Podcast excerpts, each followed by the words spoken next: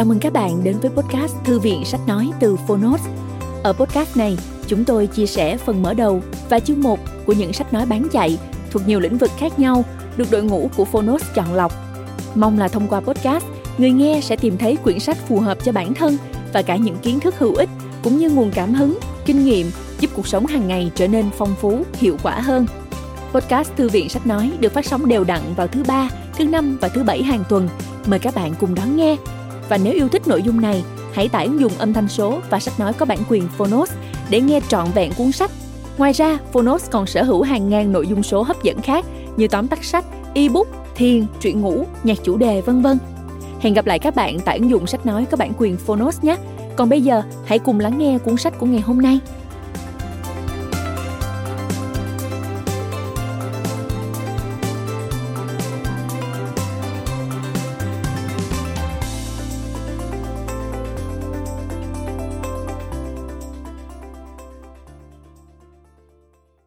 Bạn đang nghe từ Phonos. Cái ngày cô ấy đậu Harvard, nhật ký chuẩn bị đi du học Mỹ. Hãy để cuộc đời bạn cất lời. Tác giả Trương Phạm Hoài Trung và Cao Hoàng Lan Anh. Độc quyền tại Phonos. Phiên bản sách nói được chuyển thể từ sách in theo hợp tác bản quyền giữa Phonos và công ty cổ phần sách Thái Hà.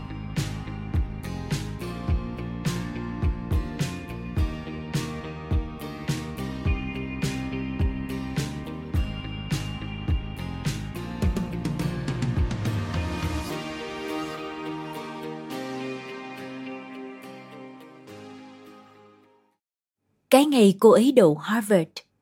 Nhật ký chuẩn bị du học Mỹ. Hãy để cuộc đời bạn cất lời.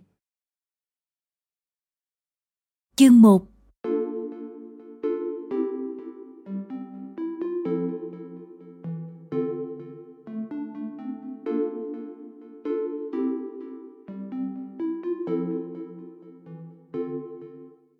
Ngày cả tháng tư năm ấy, cô bé 18 tuổi Khánh Linh dậy thật sớm và đếm theo từng tiếng tích tắc của chiếc đồng hồ treo tường. Ngoài kia, thành phố vẫn còn im ắng lắm. Thi thoảng có tiếng rồ máy của một vài chiếc xe chở hàng ra chợ. Thời khắc đến rồi. Linh ngồi dậy, bật ngay máy tính lên và đếm ngược. Bức thư điện tử mới nhất đã nằm trong hộp thư đến. Ước mơ của hàng vạn bạn trẻ khắp nơi trên thế giới đang quá cận kề. Linh tưởng tượng trong đầu cảnh họ cùng nhau làm đúng một thao tác, nhưng vài giây sau, chỉ có 4,6% là vỡ òa như ngày hội sau bao ngày tháng căng thẳng đợi chờ. Đậu Harvard rồi, học bổng toàn phân. Nhưng Linh không hét lớn, không nhảy cẩn lên sung sướng mà chỉ từ tốn mở quyển sổ tay nhỏ làm bằng chất liệu tái chế của nhà máy do chính Linh xây dựng. Linh nhoẻn miệng cười nhìn cái danh sách 10 mục tiêu cần thực hiện trong cuộc đời mình và hất nhẹ cây bút đánh dấu hoàn tất việc thứ tư Mục tiêu thứ năm đơn giản là tốt nghiệp Harvard. Mục tiêu thứ sáu là tìm công việc tốt ở Mỹ. Mục tiêu thứ bảy là cưới Hoàng Nam.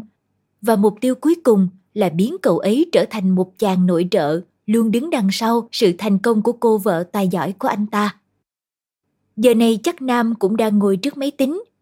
Mới ngày hôm qua, cậu ấy còn đùi trêu chọc Linh giữa tiếng ồn ào của quán trà sữa công cha góc đường Đinh Tuyên Hoàng, nơi hai đứa hay hẹn hò để vừa ngắm nhìn hàng me đu đưa trong gió, vừa cùng nhau ôn luyện SAT. Linh, nếu bà đậu Harvard mà tôi rớt, tôi sẽ kiếm cách qua bển làm phụ bếp để đầu độc bà. Nam bông đùa. Chắc tôi cũng không có thời gian để đi ăn đâu, nên nghĩ cách khác đi. Còn nếu ông đậu thì sao? Linh đáp. Tôi sẽ ráng học giỏi, để bà không friendzone tôi nữa. Nam lại thả thính. Linh chợt thấy nhói trong tim như thể có một chiếc gai đâm ngang vào lồng ngực. Cô bé biết chắc là Nam, không đậu Harvard. Dường như cái điều cô đã làm thực sự gây cắn rất lương tâm. Nhưng Linh không muốn nghĩ rằng mình là người ích kỷ. Cơ hội chỉ dành cho một người, và chẳng phải người xứng đáng nhất là người thực sự muốn nó hay sao? Đây là một bí mật mà Linh sẽ không thể kể cho Nam, hay bất cứ ai biết vào lúc này. Một bí mật cần được chôn giấu cho đến khi ít nhất mục tiêu thứ bảy được hoàn tất. Nhật ký của Linh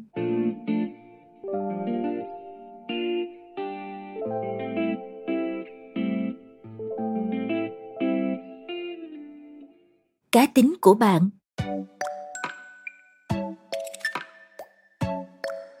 Xin chào, lại một hôm nữa phải nghe tụi nó xì xào về việc đi du học.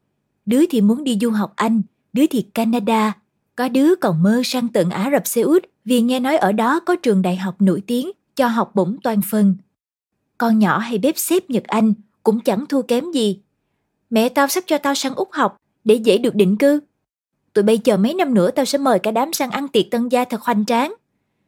Hài, đâu phải sắp có động đất đâu mà tụi nó đã bàn nhau đi du học rồi. Bà có nhớ nhỏ Hải Thu không? Nó là bắt nguồn của mọi thứ đó. Ngày nào nó cũng nói với bọn kia là đi du học ở Mỹ thì sau này sẽ làm ăn phát đạt, thiệt là giàu có. Nó còn cho tôi xem cái quyển du học Mỹ trong tầm tay gì đó, liệt kê cả đống câu hỏi nghe hóc búa kinh khủng để xem tôi còn nhớ câu nào không. Hmm, câu nào cũng dài ba bốn dòng thì ai mà nhớ cho nổi. À, nhớ rồi, có câu này nè, vừa ngắn gọn, vừa dễ. Texas Christian University. How would you describe your personal character? Recommended length 100 words. Vì chứ mô tả cá tính thì chắc tôi thừa nhỉ. Mạnh mẽ nè, độc lập nè, còn gì nữa nhỉ? Ui, nhưng mà phải viết đến 100 chữ. Mạnh mẽ, độc lập mới chỉ có 4 chữ. Bà nghĩ personal character còn có thể là gì? Hồi xưa tôi có hay nghe mẹ kể về những người anh hùng dũng cảm lấy thân mình ra đỡ đạn, hay là mấy anh chị được lên báo mạng nhờ sự quyết tâm, không chung bước trước khó khăn. Mấy cái này chắc là cá tính của họ ha. Nhưng mà làm sao để trường tin những gì mình nói là thật? Trên báo họ còn kể cả câu chuyện dài thòng lòng để thuyết phục người đọc. Thế thì mình cũng phải kể ra câu chuyện của bản thân mình khác biệt ra sao chứ đúng không? Trời ơi, cái gì mà khó quá vậy nè? Đọc câu hỏi thì tưởng chỉ phải viết vài dăm ba câu, ai về đâu. Thế này mà nhỏ Hải Thu cứ đam mê Mỹ hoài. Kể ra thì tôi nói chuyện với bà cũng lâu rồi, cũng nên đặt cho bà một cái tên nhỉ? Su thì sao? Nghe cũng dễ thương nè. Vậy là giờ cuốn nhật ký của tôi đã có tên rồi nha. Hãy làm quen với hàng xóm láng giềng.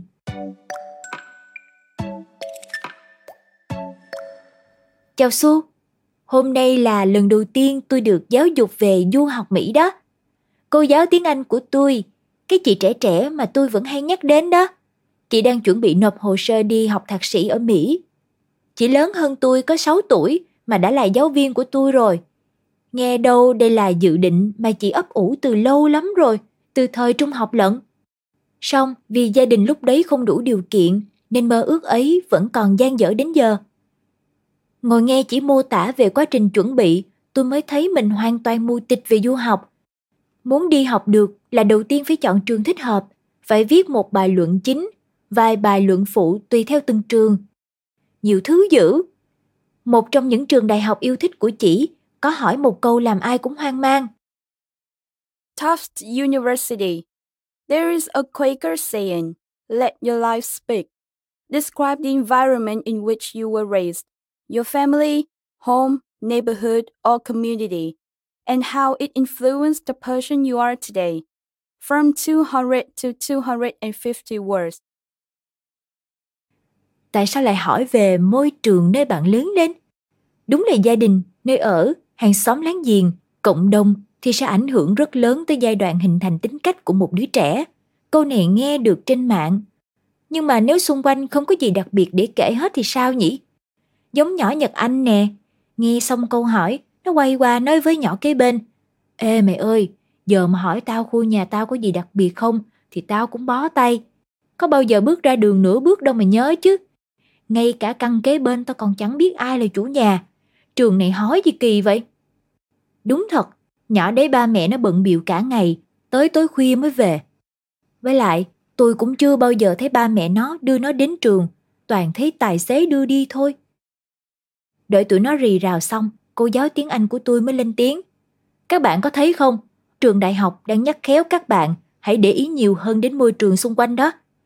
Chắc thời nay chẳng mấy ai đi dạo quanh khu phố mình ở, gặp những người hàng xóm để nói chuyện nữa rồi bởi vì bây giờ ai cũng chăm chú vào chiếc smartphone nhỉ.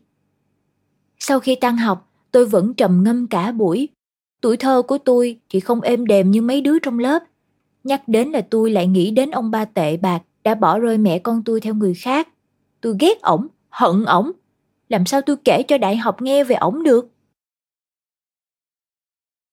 Thư giới thiệu từ người lao công